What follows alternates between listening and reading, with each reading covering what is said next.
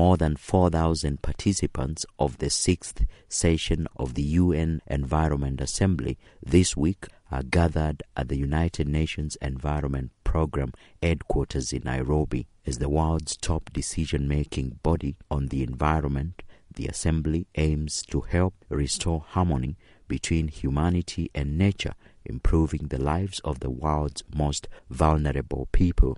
Inger Andersen is Under Secretary General of the United Nations and Executive Director at the United Nations Environment Programme, or UNEP. This assembly knows only too well that we are living through an intensifying triple planetary crisis the crisis of climate change, the crisis of biodiversity and land loss, and the crisis of pollution and waste. These multiple crises are casting its shadow over every person on this planet, regardless of nationality, color, faith, or gender. The Assembly will focus on how multilateral action can address the world's environmental problems.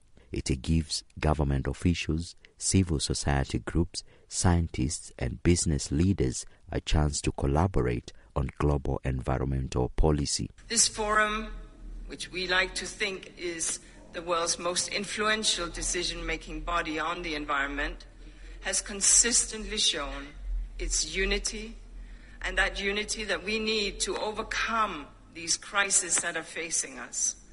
And this year, this assembly is more powerful and more united than ever. And we will need that unity to safeguard planet Earth as we know it. Leila Benali is the Assembly President and Morocco's Minister of Energy Transition and Sustainable Development. We are witnessing a series of wars and conflicts, some, some of them with major international implications, and sometimes distracting the governments and the major stakeholders from providing their time and resources to the most pressing issues related to the environment.